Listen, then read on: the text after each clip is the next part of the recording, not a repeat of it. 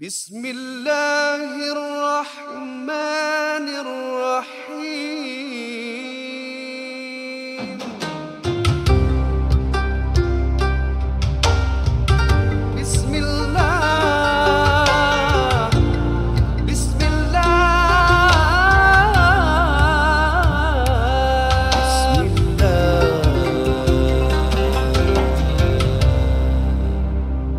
Bismillahirrahmanirrahim. Alhamdulillah rabbil alamin wassalatu wassalamu ala asyrafil anbiya'i wal mursalin wa ala alihi wa sahbihi ajma'in. Muslimin muslimat yang kami hormati, selamat bertemu lagi dalam sebuah lagi rancangan NJU. Bertemankan kami di sini Din Rahim, Raja Razi dan Azhar Ismail.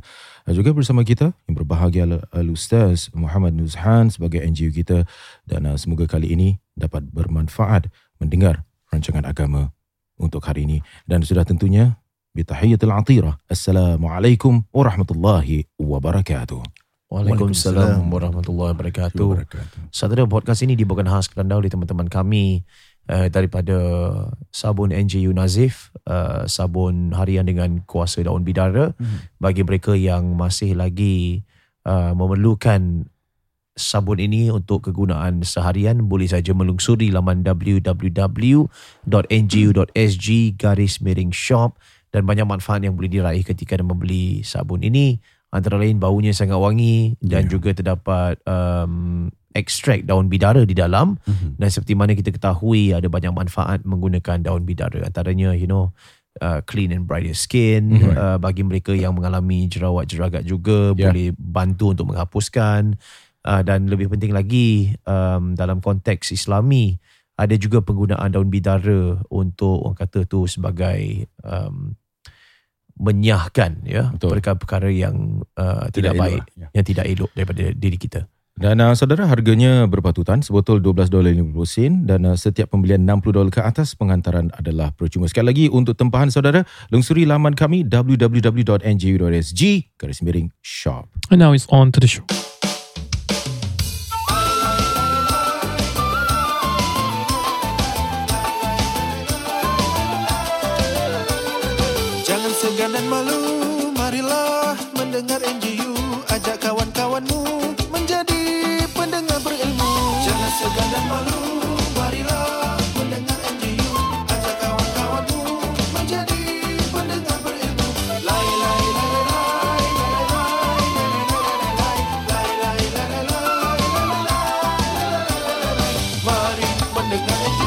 Selamat kembali dalam ruangan NJU dan uh, antara perkara yang uh, tular baru-baru ini Ustaz eh Ya. uh, yang telah pun menjadi perbualan. Mhm. Saya tak tahu berapa tular lah perkara ini tapi bila saya ternampak uh, keratan dan juga uh, beberapa kepingan screenshot yang dimuat naikkan agak uh, terkesan dengan keadaan iaitu um, beberapa asatiza telah pun memuat naikkan uh, sebuah poll Mhm. ataupun undian Hmm. yang telah pun mereka dapatkan daripada sebuah aplikasi.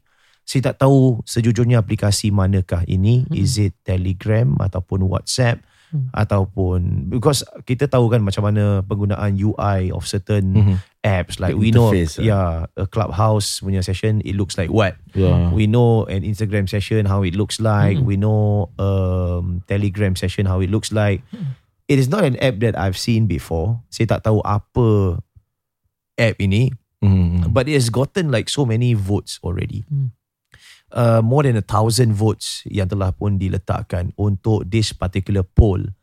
And what is very, um, you know, very shocking Mhm. berkenaan dengan this undian ataupun poll adalah um, ia dimuat naikkan oleh orang-orang yang tidak dikenali berserta dengan peserta yang tidak anda kenali. Uh, namun begitu dalam masa yang sama uh, gambar-gambar yang dimuat naikkan uh, adalah gambar asatiza kita. Hmm. Uh, more specifically ustazah-ustazah lokal yang dimuat naikkan beberapa kepingan gambar uh, dengan pertanyaan yang agak um, orang kata tu tak menyenangkan. tak menyenangkan and it's really very shocking lebih menjurus ke arah si lihat sebagai sexual harassment lah yang bertanyakan kepada peserta-peserta uh, ustazah manakah yang mereka ingin sama-sama menggauli. I think Hmm. the I guess that's that's the Hmm. only word I can use. Hmm. And uh, bila ternampak keadaan sedemikian terkesan. Hmm. Dan antara mangsa yang telah pun uh, bila cakap saya cakap mangsa tu bermaksud nama dia diserta samakan dalam undian tersebut. Hmm. Dia mendapat tahu berkenaan dengan hal ni menerusi junior dia tak silap saya yang menghantarkan sebuah screenshot kepada uh, dia menerusi handphone lah. Mm-hmm. Dan ketika ternampak namanya disertasamakan di sana, um, banyak perasaan yang telah pun beliau hadapi. Antaranya perasaan takut, perasaan trauma, perasaan terkesan, Mm. perasaan marah, perasaan jijik dan seumpamanya. Sehingga kan um, bila saat uh, Din cuba menghubungi ustazah sedemikian untuk yalah uh, memberikan kata-kata semangat dan seumpamanya, beliau Hmm. menangis eh. Ya betul. Uh, agak susah jugalah sebab uh, you know mungkin atas uh, seperti mana yang dinyatakan lah perasaan-perasaan beliau lah risau, takut, trauma dan sebagainya dan uh, it took me like a while lah untuk dia uh, to calm down and agree untuk kita sama-sama yalah, uh, berbicara dengan dia, interview dia dan uh, sebagainya. So it took her quite a while sebab dia sedang beremosi sikit eh. Hmm. Uh, sedih sangat sekarang. Ya. Ya. Um, ya. komentari ustaz berkenaan dengan hal ni Ustaz. um, saya saya sangat terkesan lah. Saya sampai rasa sukar eh untuk nak memberikan pandangan kerana perasaan saya telah mengatasi pula sekarang ni. Kadang-kadang ada rasa kecewa, rasa sedih dalam masa yang sama ada rasa marah. Um, saya saya kira perkara ni tak patut berlaku lah, tak wajar berlaku kepada sesiapa pun, ya, Hmm. bukan hanya kepada Asatizah, kepada sesiapa pun.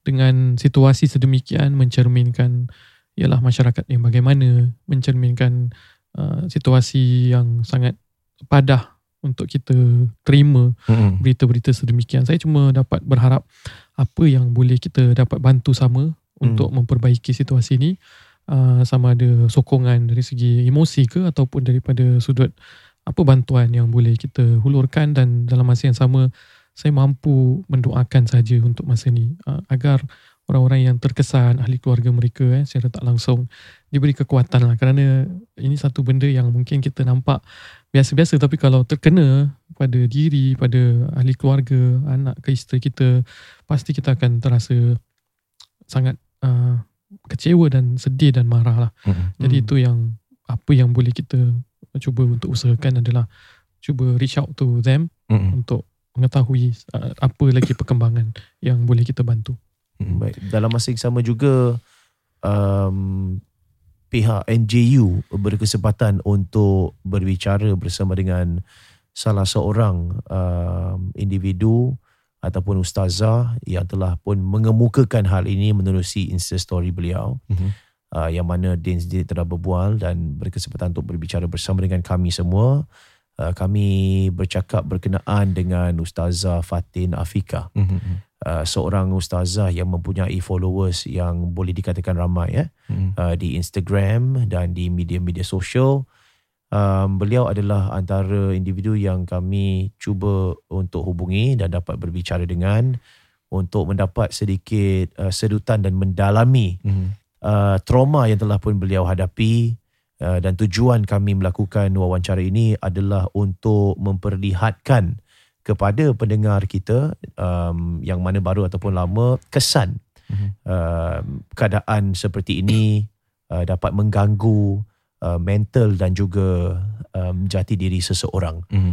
dan supaya ketika mendengar uh, wawancara ini mendapat iktibar untuk saling memberikan sokongan kepada mereka yang terkesan kalau anda uh, berkesempatan untuk mendengar podcast ini saya sarankan juga ambil masa untuk memberikan beliau DM berikan kata-kata sokongan uh, dan juga uh, dalam masa yang sama juga mengecam perbuatan yang terkeji itulah Mhm. Uh, jadi kini kita serta samakan wawancara bersama dengan Ustazah Fatin Afika uh, antara golongan asatizah ataupun ustazah yang telah pun um, call out these things menerusi Instagram beliau. Dipersilakan. Saudara selamat kembali dalam NJU dan pastinya antara perkara yang telah pun kami sebutkan awal tadi adalah sebuah wawancara eksklusif bersama dengan Ustazah Fatin Afika. Dan seperti mana mungkin di kalangan teman-teman sahabat handai para pendengar NGU sekalian mungkin telah pun menyaksikan posting menerusi Insta story beberapa asatiza dan seumpamanya diletakkan uh, dalam satu uh, poll ataupun dalam satu uh, undian uh, yang mana deng- saya nak sebut Ustaz saya nak sebut dia punya benda tu pun agak rasa agak um, jijik. eh saya nak sebut. Macam sampaikan dijadikan undian para asatizah kita ustazah kita di manakah kalangan mereka kira mereka inginkan lah hmm. itu saya rasa yang paling berhemah saya boleh letakkan. Sebenarnya dia lebih dahsyat daripada tu dan uh, bagi mereka yang nak ingatkan konteks yang lebih mendalam boleh menyaksikan posting-posting para asatizah kita berkenaan dengan hal ni. Tapi yang lebih penting lagi kita nak tahu juga keadaan uh, bagaimana di antara mereka berhadapan dengan situasi seperti ini. Saya rasa satu perkara yang sangat traumatik terutama sekali kalau ternampak nama sendiri diserta samakan dalam undian tersebut. Dan kalau kita tidak um, orang kata tu mengambil sedikit masa untuk memahami dari sudut perspektif mangsa kita tak akan tahu sebenarnya impact uh, perkara-perkara yang walaupun kita lihat dari sudut kasarnya pada mereka tidak ada apa-apa tapi dia mendatangkan impact dan trauma yang begitu mendalam terhadap mereka yang terkesan secara langsung yang disertasamakan dalam undian tersebut. Kita bersama dengan Ustazah Fatin di hujung talian. Assalamualaikum Ustazah, apa khabar? Waalaikumsalam. Hmm, Hai. Ya, terima kasih kerana uh, berkongsi sama um, keratan ataupun uh, gambar yang disertasamakan. Saya nak tanya terlebih dahulu, Ustazah dalam keadaan macam mana okey tak? Uh, coping. Mhm, Ya. mhm. Dan bila uh, pertama kali Ustazah um, ternampak perkara tersebut, siapa yang mula uh, circulate benda ni kat Ustazah ataupun Ustazah yang sebenarnya ternampak sendiri nama Ustazah di sana? Tak, uh, sebenarnya um, it was my junior. Hmm. She's also a local, kira aspiring yang saya salah. Kira undergraduate dekat um, Jordan yang alert me about this lah. Mhm. So when she first alerted me about this, um, um, I I was actually quite numb because this was not the first time lah.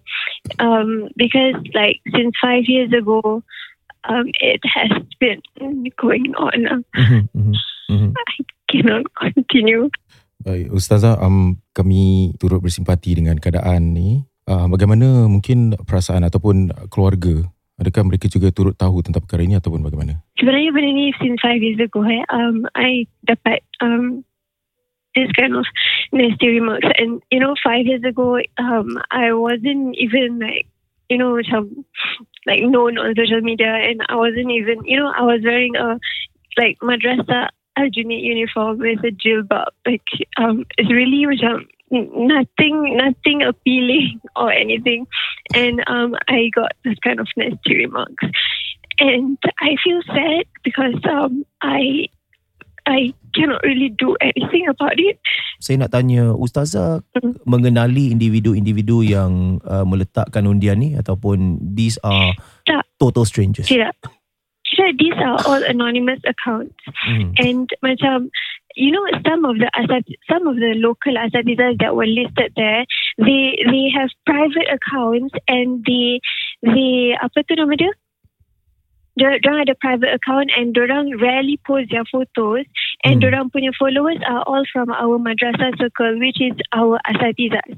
So this is actually very disturbing and concerning and sickening because to know that um, it's from our own batch, it's from it's our aspiring future asatizas, it's our future generation, it's my future kids punya ustaz ustaz yang akan lead my future children. It's it's sick to think of it.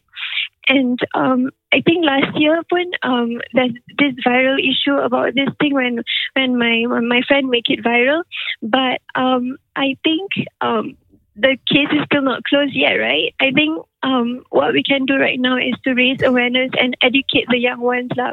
Because um, as much as we want to take care of our daughters, we also need to take care of our sons.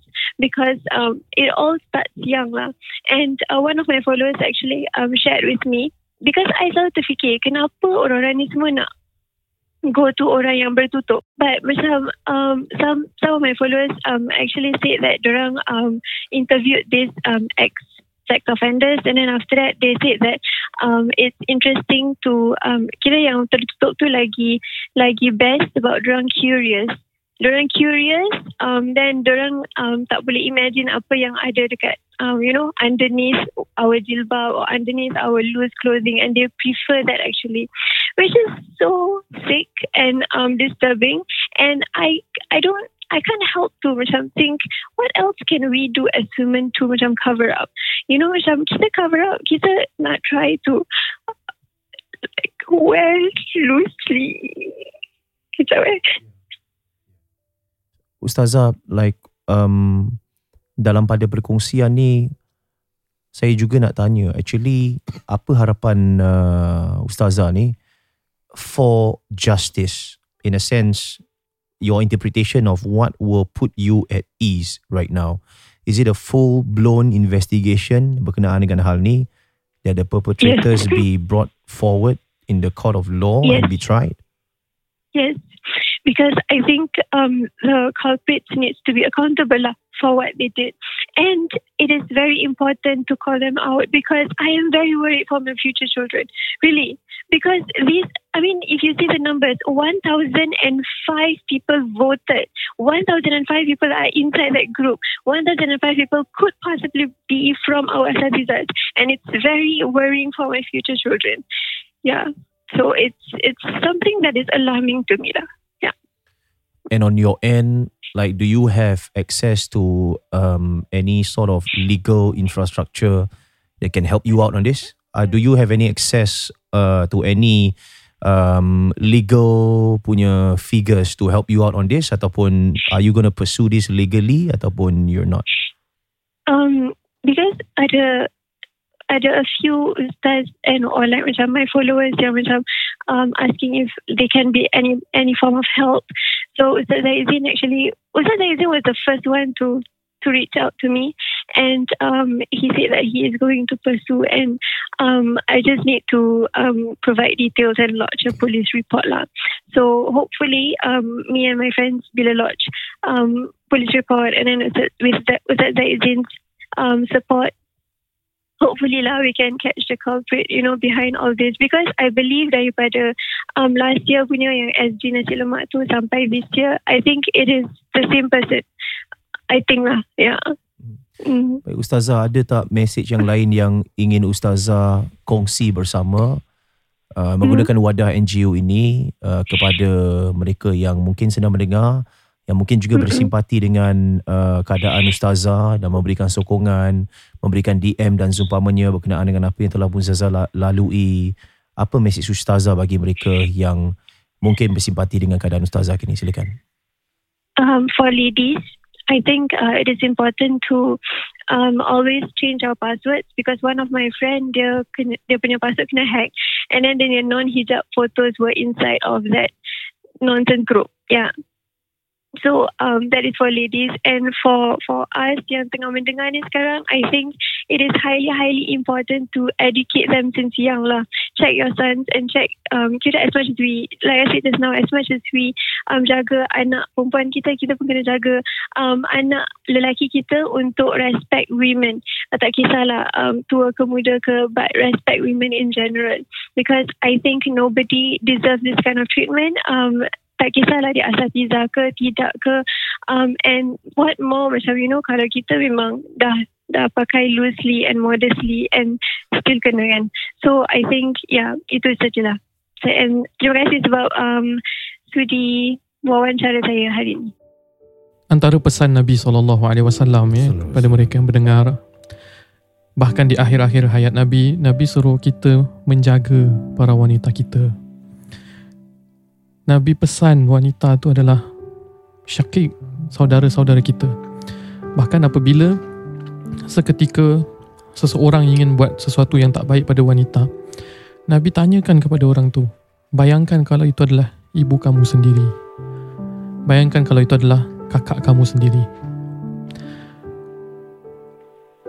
Bila kita sebut tentang asatizah lagi memang semua perlu kita hormat apa pun latar belakang wanita tersebut. Tapi kalau kita sebutkan tentang pewaris nabi kita anggap asatizah tu sebagai pewaris para nabi.